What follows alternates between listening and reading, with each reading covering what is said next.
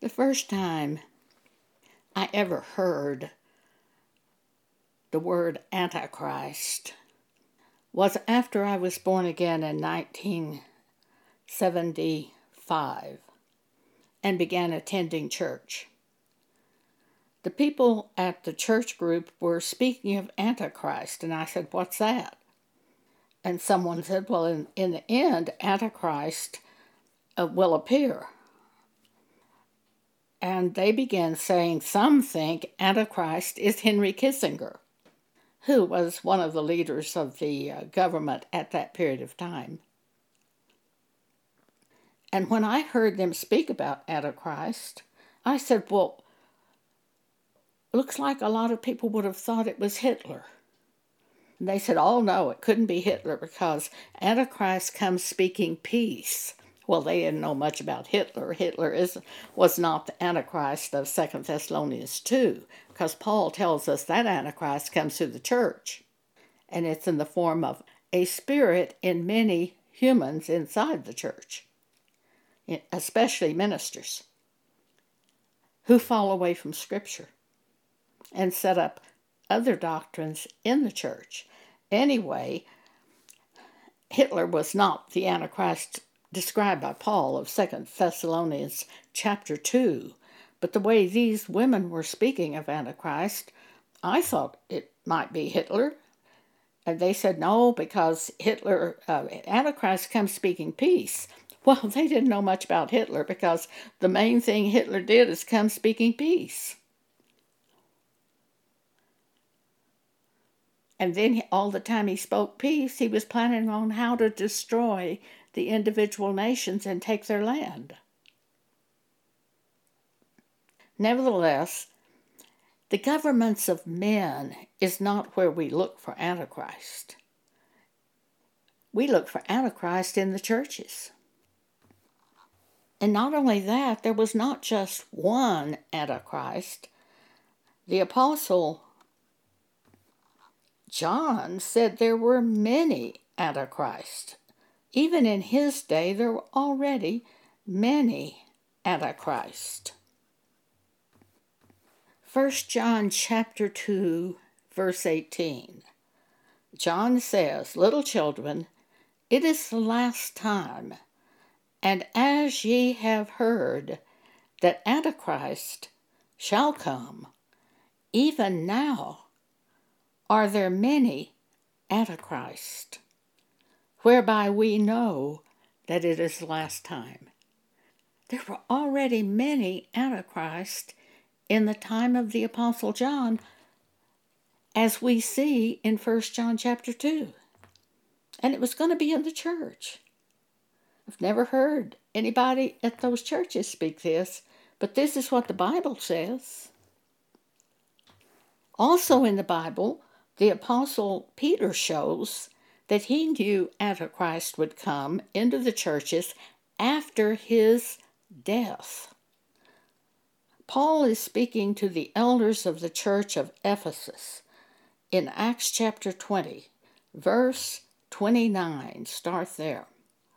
For I know this, said Paul, that after my departing shall grievous wolves enter in among you, not sparing the flock. They're going to enter into the church also of your own selves shall men arise, speaking perverse things, to draw away disciples after them.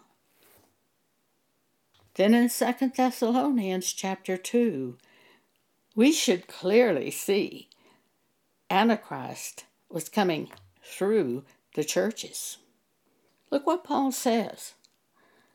Verse 3 and 4 Let no man deceive you by any means, for that day of the Lord shall not come except there come a falling away first,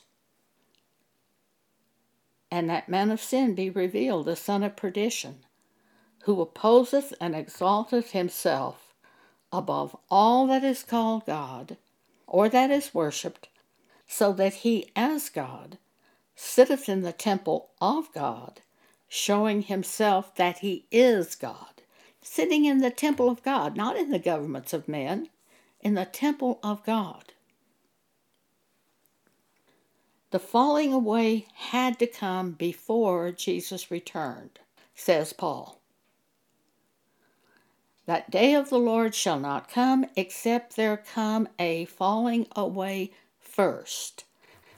In 1982, I was taken to this passage of Scripture by the Holy Spirit, and God said to me, The falling away our church is falling away from Scripture. It's not church people leaving the churches, it's the churches leaving the Scripture. The Scripture was the restraint keeping Antichrist back. And as soon as it was changed by men, Antichrist could come in. Now, you're not going to tell me, surely, that the Catholic Church is set up by Scripture. If you are telling me that, you better look at the Bible.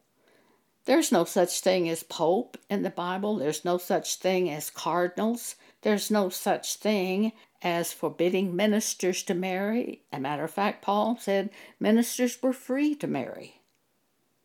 Peter was married. He had a mother in law. Jesus visited Peter's home, and the mother in law was sick. So we know Peter was married. Peter was also described himself as an elder in the church. In order to be an elder, the requirements were you had to be the husband of one wife and have children, multiple children, who demonstrated that they were under the control of the Father, that they were godly children. Peter was married and had children. Paul chose not to marry. But the minister was free to marry according to the Bible. These things have all been changed. The Catholics came along and added holy water. This is not in the Bible as a thing to, to drink or to cross yourself with. There's no such thing in the New Testament as crossing yourself. All these things were added by Antichrist to the church. They're all Antichrist. There's no such thing as calling any man reverend in the New Testament. The ministers are called apostle, prophet, evangelist, pastors, and teachers. It said after Jesus arose, after the crucifixion and resurrection, he gave gifts to the church.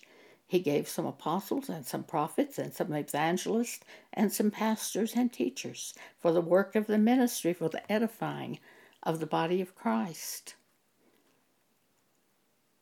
That's all been changed.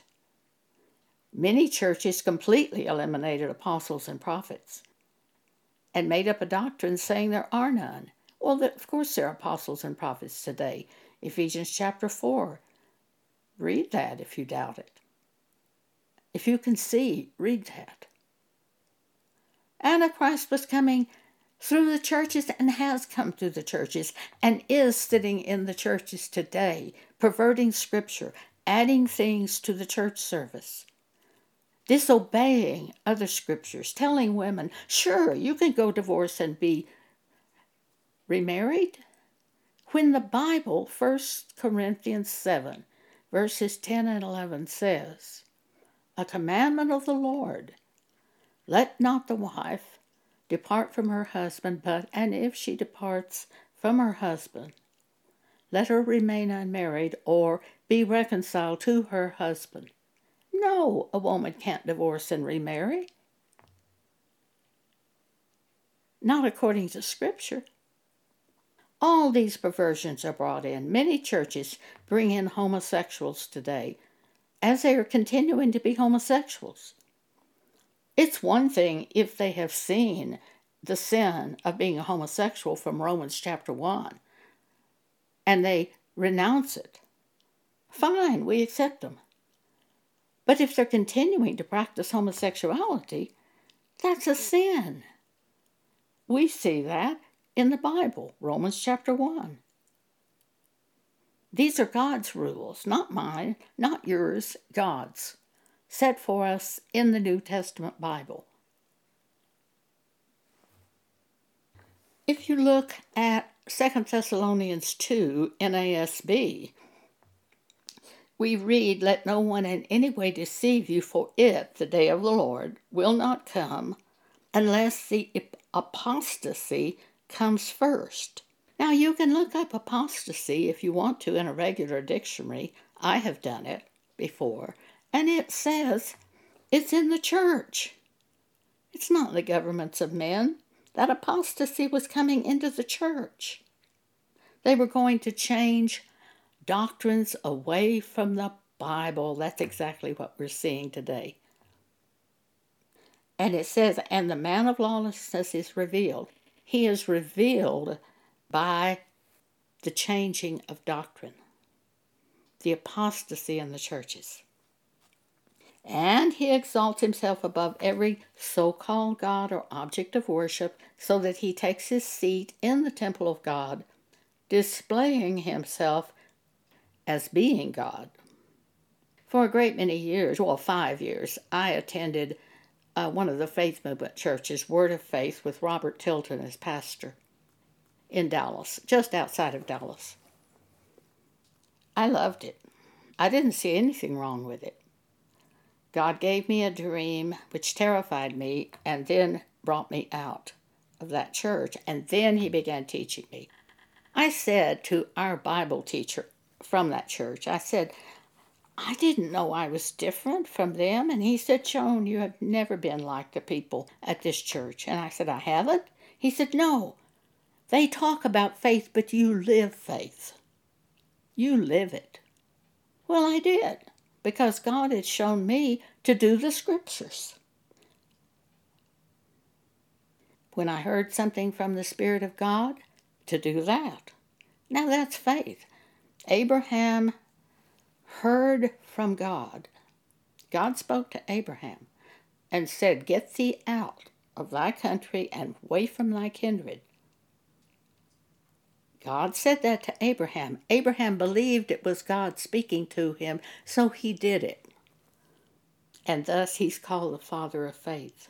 He heard from God. See, the difference between the faith movement and this is in the faith movement, you are basically taught to hunt a scripture to justify what you want and stand on that scripture to get what you want. You're not taught to turn to God and ask, Thy will be done.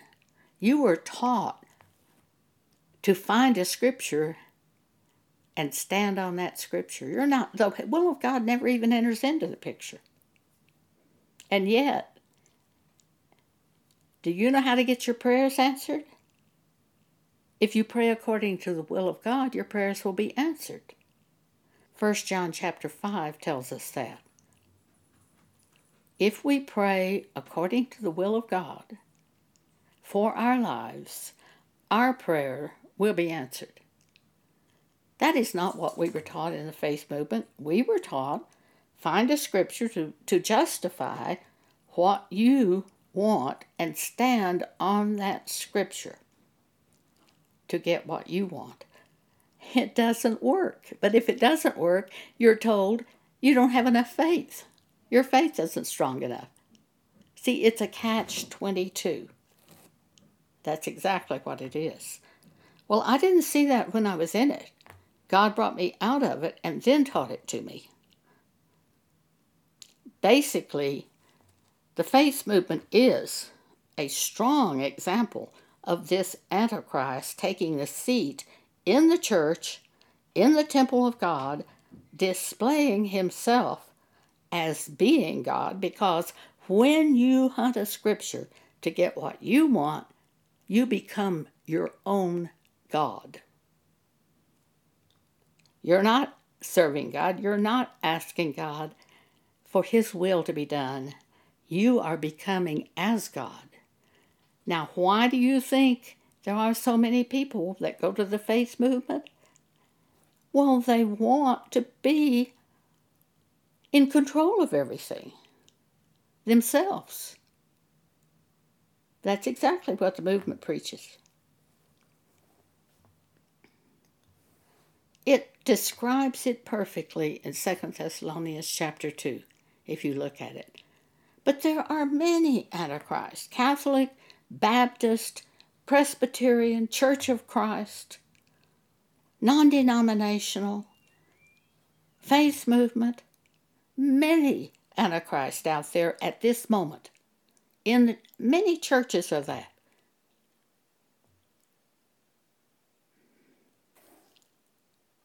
After I was brought out of the faith movement by God, I thought I'd be put in another church group.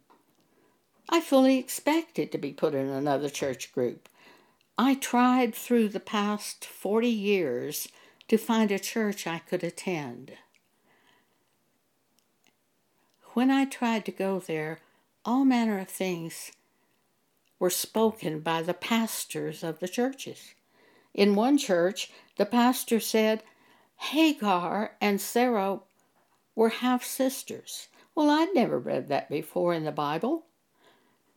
I thought maybe I'd overlooked it, and I called the church the next day, talked to the pastor, and I said, I just haven't seen that in the Bible. Where is it? I wasn't saying it wasn't in the Bible at that point in time. I was just asking him to show me where it was. He said, well, I can't remember where it is. And I said to him, Well, it's very important to me to know this. Please look it up and find it in the Bible and tell your secretary and have her call me and tell me because it's very important to me. And he said, All right, it's not in the Bible. He was furious with me. He had lied in front of the church and he showed no repentance. None whatsoever. He should have said, Oh, I just made a mistake. I'm so sorry. But there was no repentance. I was devastated. This isn't the only time I've seen this. In another church, a non denominational church, on a Wednesday night, the pastor was speaking to about 200 people, and I visited that church that night. And the pastor said, when the woman taken in, in adultery was brought before Jesus, she was naked from her waist up. I was shocked. That's not in the Bible. I know John chapter 8. I grabbed my Bible and reread it, and it's not there. I called him the next day and I said, Pastor, I where is that in the Bible that says the woman was naked from her waist up? And he said, I can't remember. Same thing exactly that that other minister had said. He said, I can't remember. And I said, Well, it's very important to me. Would you please look it up and have your secretary call me and tell me? There was a moment of silence, and then the pastor yelled at me. He said, All right, it's not in the Bible. Where do you go to church? Well, the point was, I was trying to find one I could attend. Over and over, I've seen this. Same thing. I went to one Assembly of God church in Clovis, New Mexico, where I lived, or rather Texico, New Mexico, just outside of Clovis. Anyway, I walked in the building, and there on the wall, I just couldn't believe what I was seeing. There was a picture, a photograph of that long haired man in a long robe that many people use to represent Jesus. That is a graven image. There are 47 references in the Old Testament against graven images. God hates that. You're tricking your people. If you have to look at a photograph and think to represent and make you feel godly, you are not following Jesus in spirit and in truth. You're not following God in spirit and in truth. You are following God by your flesh. If you have to look at something you can see with your natural eye that way to make you feel religious, this is horrible. I was devastated. I grieved for years and years over this and went through one thing after another like this, trying to find a church I could attend, hearing scriptures perverted, seeing them omit scripture, seeing them approve things forbidden in the scripture, and teaching their congregations to do these abominations.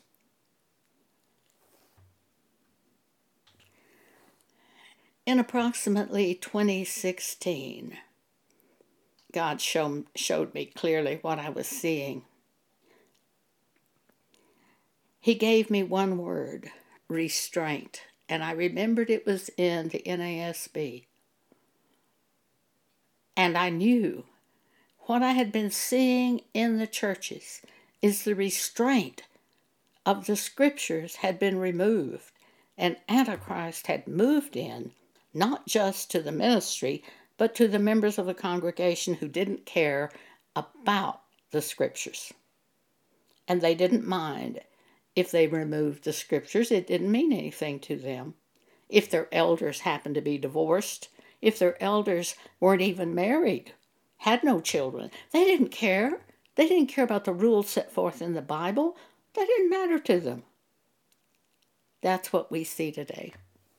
And that is Antichrist and those people who don't care about the rules of the Bible, of the New Testament, are Antichrist. It's everywhere. Everywhere.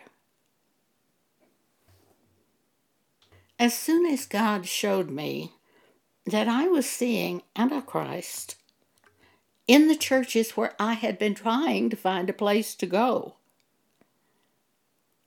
I stopped grieving because Paul said it had to happen before Jesus could return. 2 Thessalonians 2.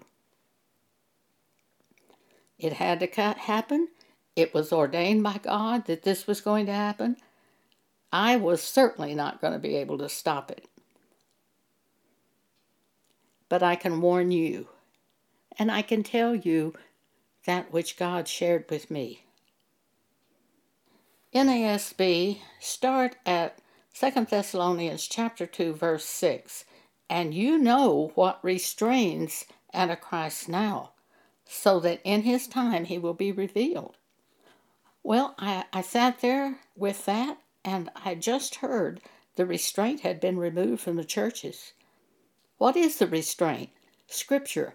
What is Scripture? Jesus. Jesus is the Word. So basically, they removed Jesus from the churches by changing the scriptures. And when that happened, the man of lawlessness, Antichrist, could move into the churches. Well, it was ordained by God. It had to happen before Jesus returned to take us out. Verse 7 says, For the mystery of lawlessness is already at work, said Paul. Only he who now restrains will do so until he is taken out of the way. Who is he that restrains the lawlessness in the church? It's Jesus, the Word. Remove the Word, you've removed Jesus, and lawlessness can reign in that subject, such as divorce, remarriage. So that's what we're seeing and experiencing. Well, as soon as I saw that, it had to be happen. It had to happen at the end time. It had to happen before Jesus could return. So, when God told me that in in 2016, I stopped grieving over the people in the churches. I stopped grieving over the ministers who would not repent from the evil they were teaching because they're Antichrist and it was ordained by God that it happened before Jesus returned. And when I understood, I could accept it. Not that I would go to them, to one of them, I wouldn't. But I understood what was happening, and that made all the difference in my life.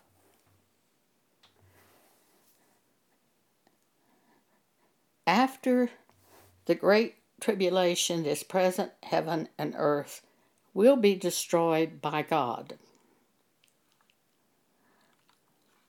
Before that happens, the real church, the ones who love the scriptures and follow the scriptures and reject Antichrist and refuse to accept churches where they pervert scripture, those people will be taken out before the Great Tribulation.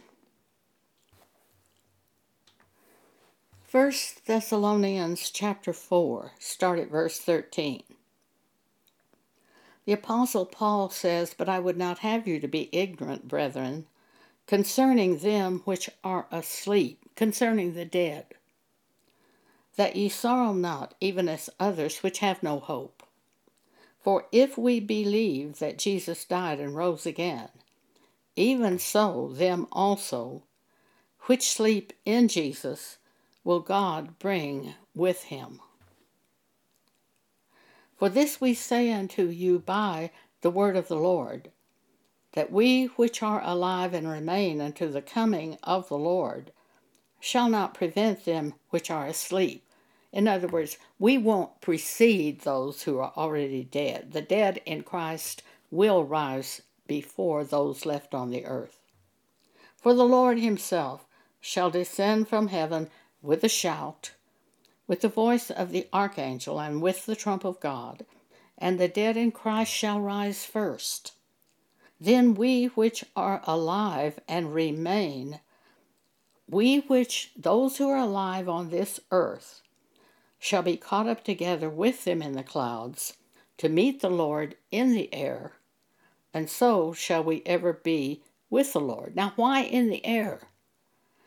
Why will all the dead in Christ rise and be with Jesus in the air, and those who are still living on the earth arise and be with Jesus in the air. Why would we be in the air? Because He's going to take us to the new heaven and the new earth. The present earth is going to be destroyed by God with fire and burned up. There will be nothing of what we see today. It won't even exist. It will be destroyed by God. That's what the Bible says. Listen to this. After the Great Tribulation, this present heaven and earth will be destroyed by God, as we read in 2 Peter chapter 3. But the day of the Lord will come as a thief in the night, in which the heavens shall pass away with great noise and the elements shall melt with fervent heat, the earth also, and the works that are therein shall be burned up. Seeing then that all these things shall be dissolved, what manner of persons ought ye to be in all holy conversation and godliness, looking for and hastening unto the coming of the day of God, wherein the heavens, being on fire, shall be dissolved, and the elements shall melt with fervent heat. This present heaven and earth will be destroyed after the Great Tribulation. It won't even be here. Therefore, we are taken to the new heaven and the new earth. Peter says, Nevertheless, we, according to his promise, look for new heavens and a new earth, wherein dwelleth righteousness. Wherefore, beloved, seeing that ye look for such things, be diligent that ye may be found of him in peace, without spot, and blameless. The Apostle John saw the new heaven and the new earth. God revealed it to the Apostle John, who wrote it so that we could see it. Revelation 21. John says, And I saw a new heaven and a new earth. For the first heaven and the first earth were passed away. And I, John, saw the holy city, New Jerusalem, coming down from God out of heaven, prepared as a bride adorned for her husband. And I heard a great voice out of heaven saying, Behold, the tabernacle of God is with men, and he will dwell with them, and they shall be his people, and God himself shall be with them and be their God. And God shall wipe away all tears from their eyes, and there shall be no more death, neither sorrow nor crying, neither shall there be any more pain. Why? Why would there be no more pain? We won't have these present human bodies. We will be changed out of these bodies in a twinkling of the eye. 1 Corinthians chapter 15 we will be changed into the body, a body, a spiritual body, as it pleases God. where it can't be corrupted, it can't decay, it can't have pain. So there will be no more death, neither sorrow, nor dying, nor crying, neither shall there be any more pain, for the former things are passed away. Verse 5 And he that sat upon the throne said, Behold, I make all things new. You can look at all these scriptures by going to our blog, Jesus Ministries Exhortations. On the right hand side of the page, you will see podcast. Look up this podcast, click on it. You can re- hear this broadcast again if you want to, but you can see all the scriptures. The blog is named Jesus Ministries Exhortations. This is Joan Boney speaking, and I do want to thank you for letting me share these things that God has shown me and that are written in the Bible, for you have probably never heard these at your church group. Thank you.